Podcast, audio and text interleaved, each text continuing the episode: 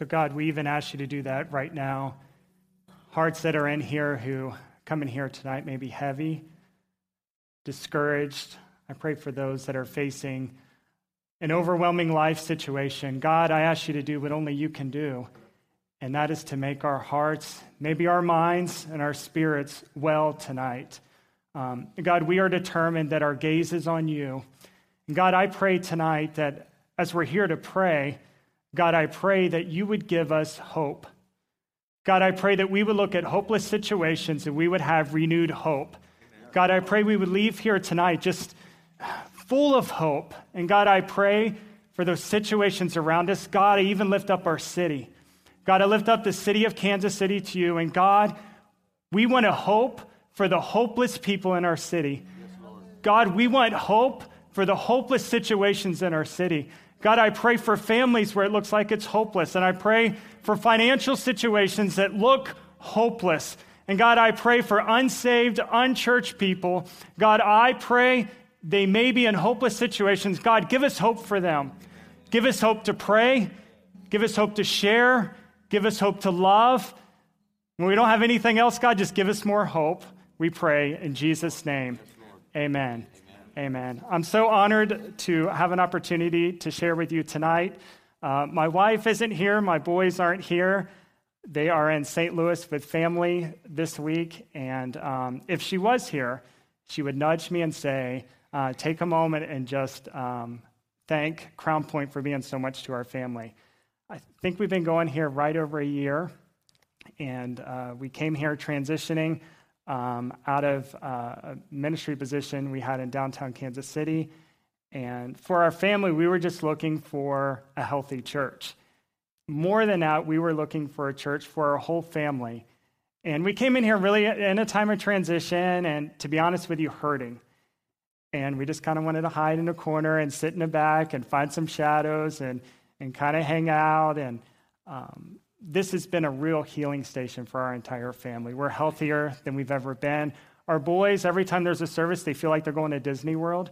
Uh, they're just excited and can't wait and saying, Is it time to go yet? And youngest son, Justice, who uh, doesn't have a calendar, doesn't understand days or whatever, on Monday he'll say, Is this church night? On Tuesday, Is this church night? Is this I'm just excited to come. The, the best testimony that I have about our time at Crown Point Church was when my oldest son, who's 10 years old, uh, one night after Wednesday night service, uh, and I don't know what they talked about specifically in Royal Rangers, but he came up to me and he said, Dad, when you wake up in the morning and do your devotions, can I do them with you?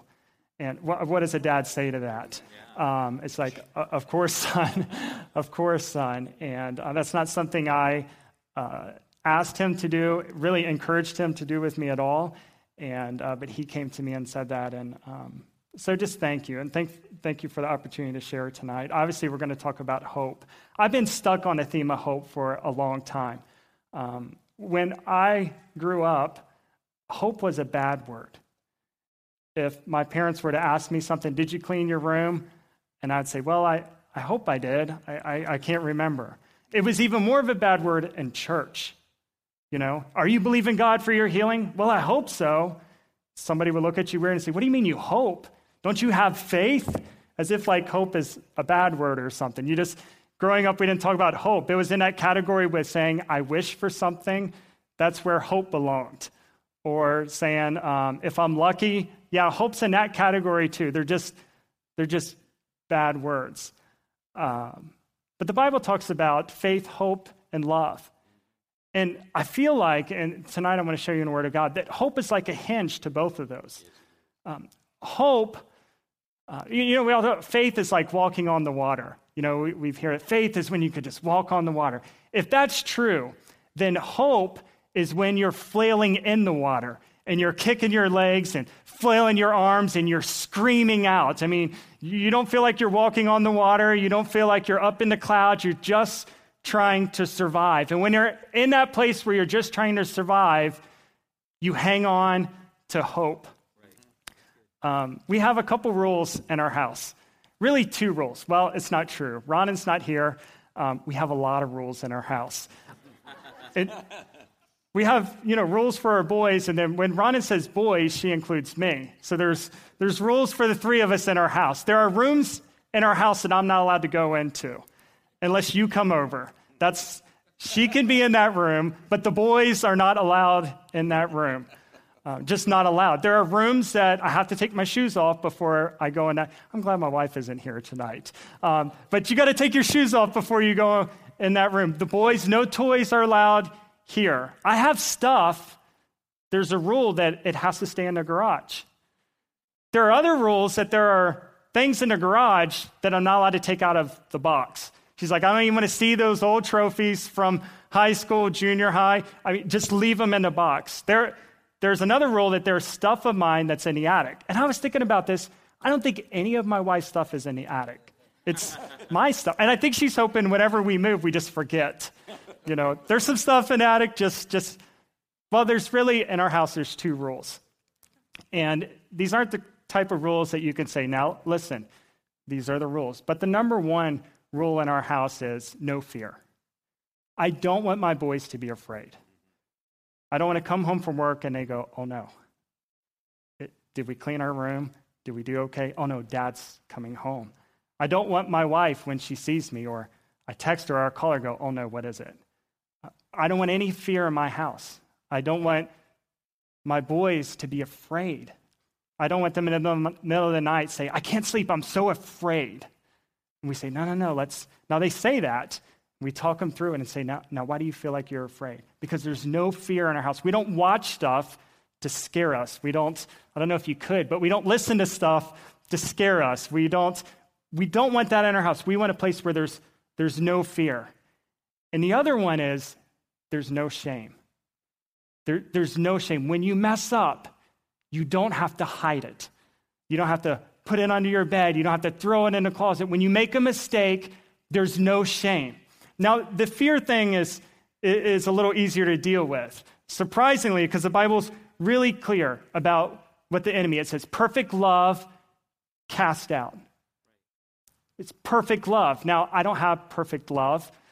You don't have perfect love, but my goodness, his perfect love cast out all of our fear. And and this isn't part of the message, but I guess it is part of because I'm talking about it now. If you're struggling with fear, encounter his perfect love tonight. If you feel hindered by fear, if you feel quieted by fear, if you feel limited by fear, if you feel enabled by fear, receive his perfect love. But this thing about shame that leads to despair is a tougher thing to deal with. And I think if we're really honest, we all kind of struggle with shame. And shame kind of metamorphosizes, it changes into despair. You ever been in a situation and you just you despair over that situation? You don't want to think about it. You don't want to talk about it. It's one of those things you want to you want to hide. And when you pray, if you pray about it, you say, God, just take it away. God, help something happen that just erases that kind of despair and shame. And the only thing that fights that is hope. It's hope. Hope is the door that leads us to have faith. Hope is the door that leads us to love. You can't even love others unless you can first just hope for them. I, I define hope like this hope is understanding that right now God is in the process of creating something beautiful. That's hope. Now, the opposite of that, hopelessness, is the complete opposite. Hopelessness is self evaluation before the finished product. It's stopping in the middle of what God's doing and evaluating yourself right now. Aren't you thankful tonight that right now God's not saying, okay, let's, let's go over this. Let's go over this. No, we, we have hope, and we even look at others who are in brokenness and who are hurting and, and who don't serve God. And we look at them and we even hope for them. And that hope causes us to love. And then that love covers a multitude of sins. It's like this cycle faith, hope, and love. Faith, hope, and love. The greatest of these is love. If you turn to your Bible or find it on the app or want to read it on the screen, I just want to show you some verses in, in John chapter 21. Uh, there's a, a scripture in Ecclesiastes as you're turning there. Ecclesiastes 3:11 it says he has made everything beautiful in its time. Now, we wish the last three words weren't there, but they are. But He makes everything beautiful in its time. Not our time, but in its time, He makes everything beautiful. If you're struggling with hope tonight, know that He makes everything, even that hopeless situation, He will make it beautiful. There is beauty in the midst even of our struggles. There is beauty even in the midst of our difficulty in that situation. He will make it beautiful. He will make it beautiful. In the New Testament, I don't know anyone who dealt with despair as much as Peter after he had denied Christ. After he had denied Christ, the amount of despair that he felt. And John 21, verses 1 through 9, picks up the story at that point. And it says, Afterwards, Jesus appears to his disciples in verse 1, and, and it lists the disciples who are all together. In verse 3, here's what Peter says He says, I'm going out to fish. And they said to him, Well, well, Peter, we'll go with you. So they went out, they got into the boat, but that night they caught nothing. Now, when Peter goes out and fishes, it's not like you and I when we go out to fish. Of course, I don't know how you fish, but I assume you were never a professional fisherman. When I go out to fish, it's obvious I'm not a professional fisherman. Uh, but Peter, this is what he did before he was a disciple. This was his life before Christ. It was on a fishing boat after a night of fishing all night long and catching no fish that Jesus called Peter out as a disciple.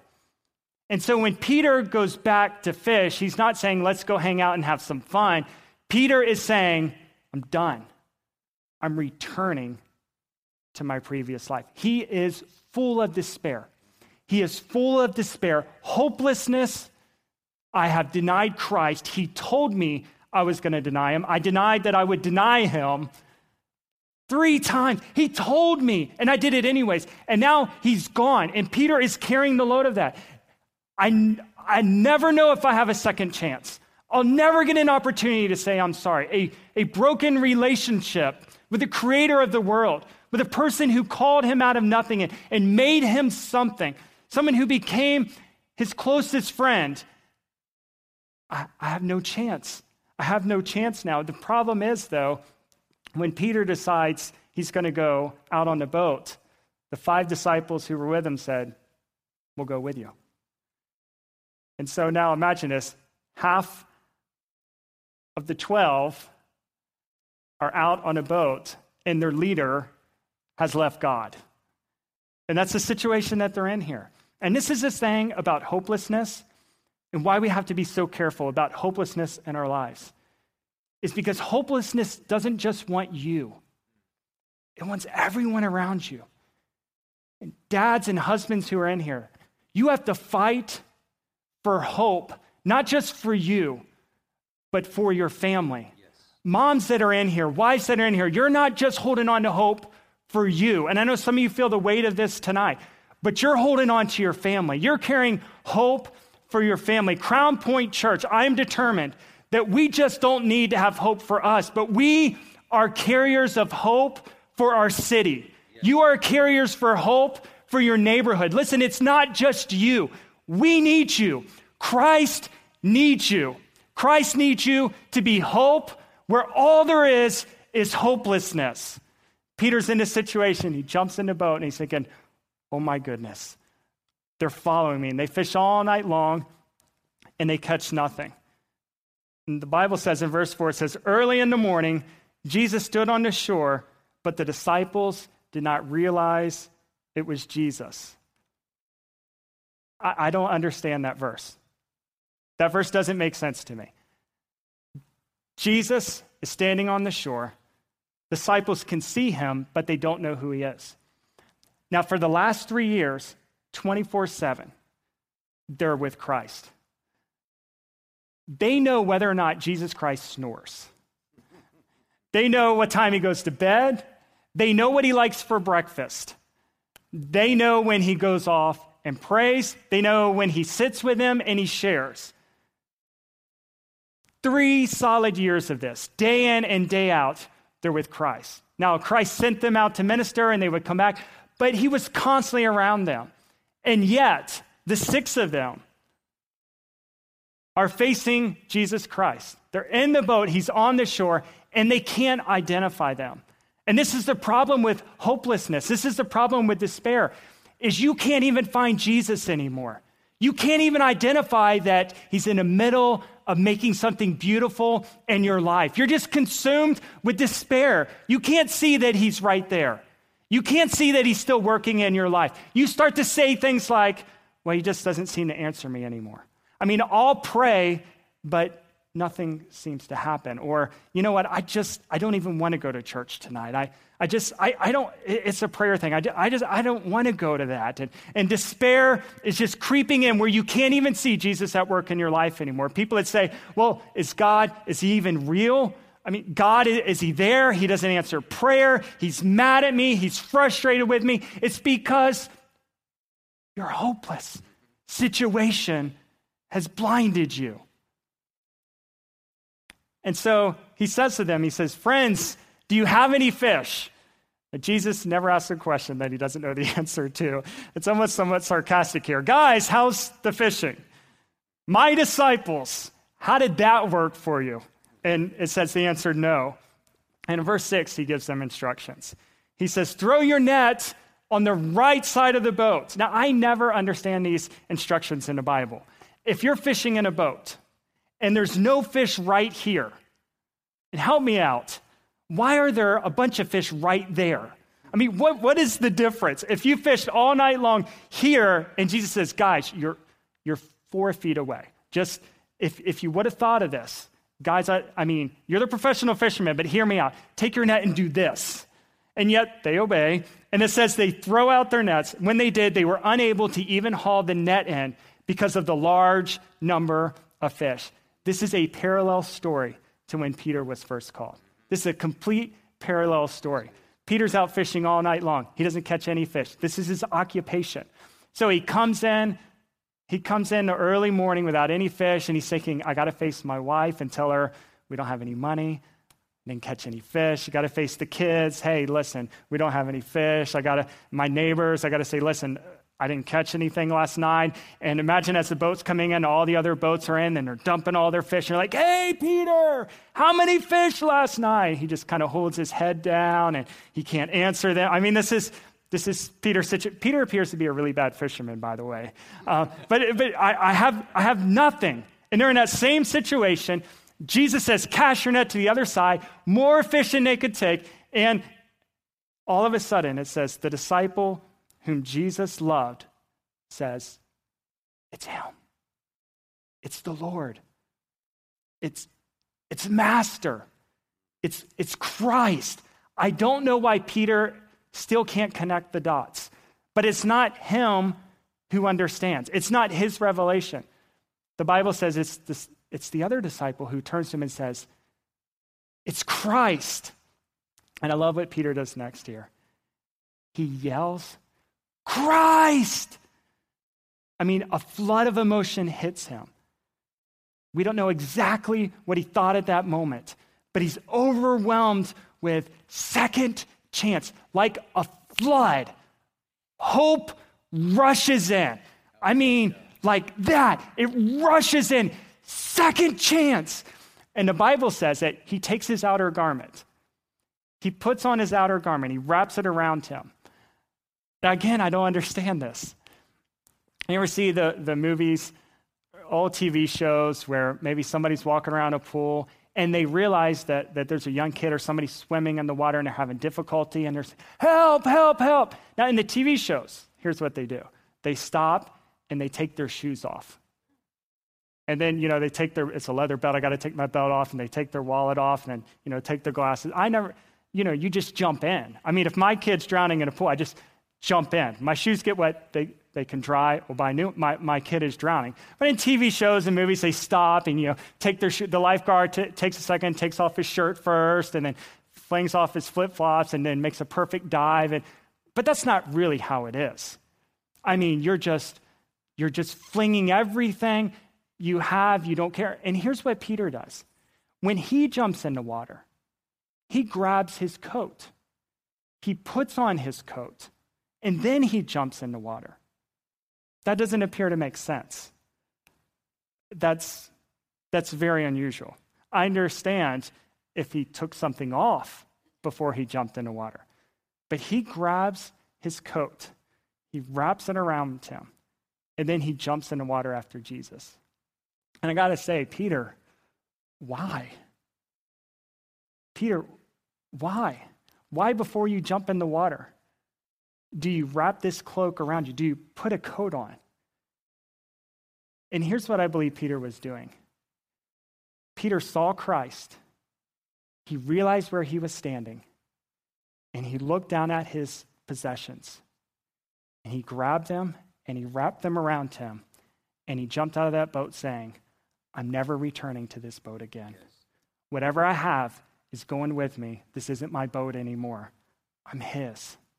In an instant, in an instant, he says, I'm not leaving anything behind. The Bible describes it, the Bible here describes the exact distance that Peter is from the shore. It says that he has to swim, I think it's 100 yards here. He swims about 100 yards, and the boat kind of travels in. You imagine that picture if you're in the boat and you're watching as Peter, I mean, with passion, full of hope, as he's just swimming hard after Christ. And Christ is standing there, and sure, his heart is overwhelmed at this picture as well. Someone who is running hard after him. And, and Peter gets up on the shore and he spends time with Christ. And, and never, while they're talking, does Christ say, Okay, Peter, have a seat and let's talk about this. Okay? Now, now I told you. Now I gave you some insight and you didn't want to listen. Now, now, I, I told you that I was going to establish my church on you. I, I called you out to be a leader, and you're just, you're just going to have to step it up a little bit if you're going to do this. I mean, it, it never happens. I mean, Peter, second to Judas, I mean, has the biggest denial of Christ of the disciples, and yet it's never addressed. Jesus never addresses it, he never corrects him. He realized that Peter got it as soon as he got hope. As soon as hope came in, it's there. And the questions that Jesus asked Peter are Do you love me? Feed my sheep. Do you, do you love me?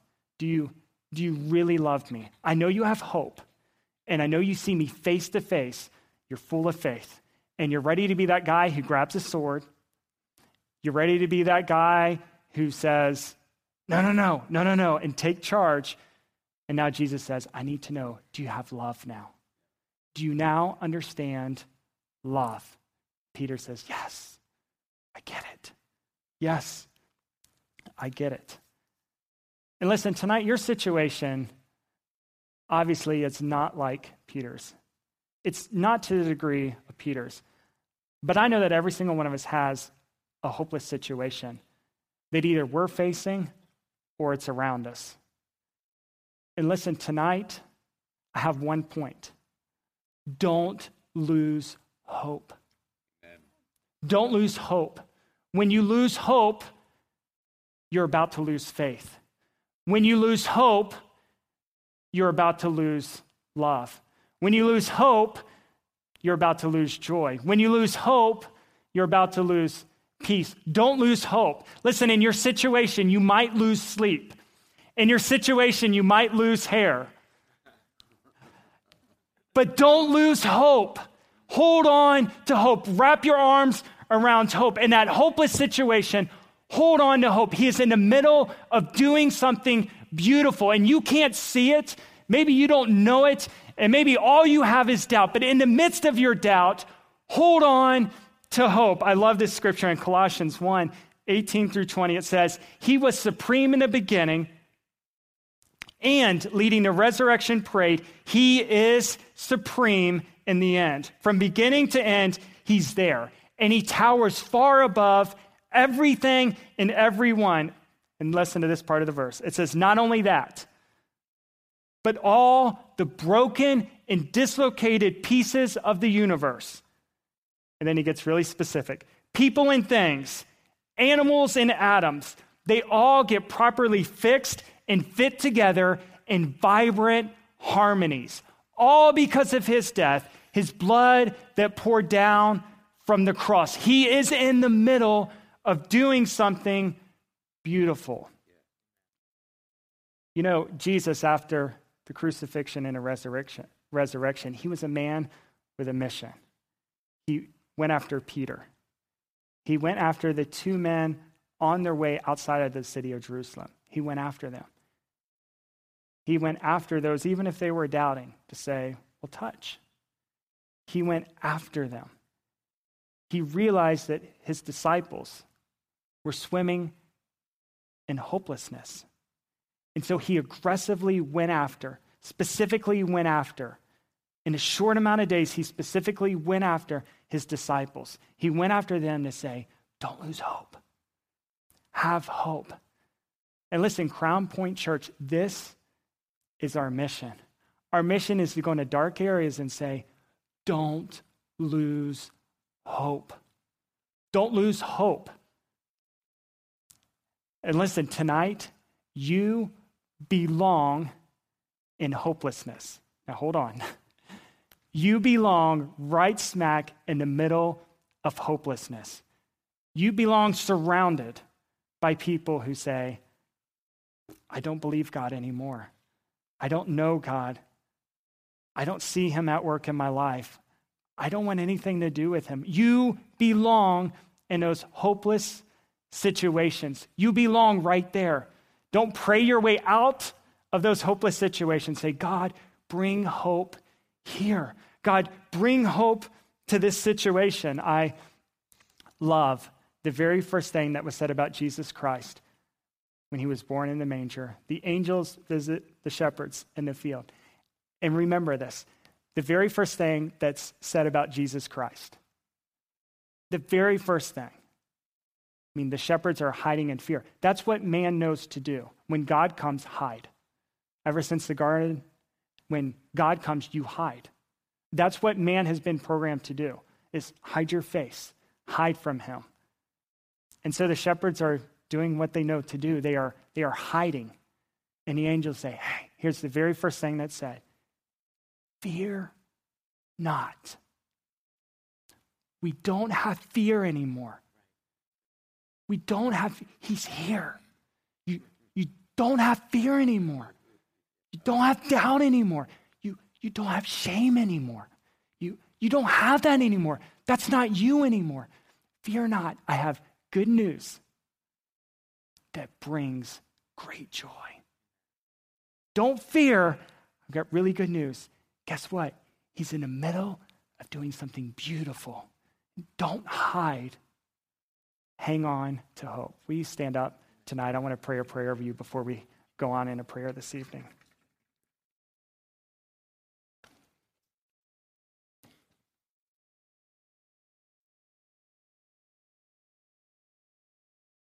God, I, I pray tonight that we will, as Ecclesiastes says, God, that we'll carry a revelation of that in our spirits, that God, you make everything beautiful in its time.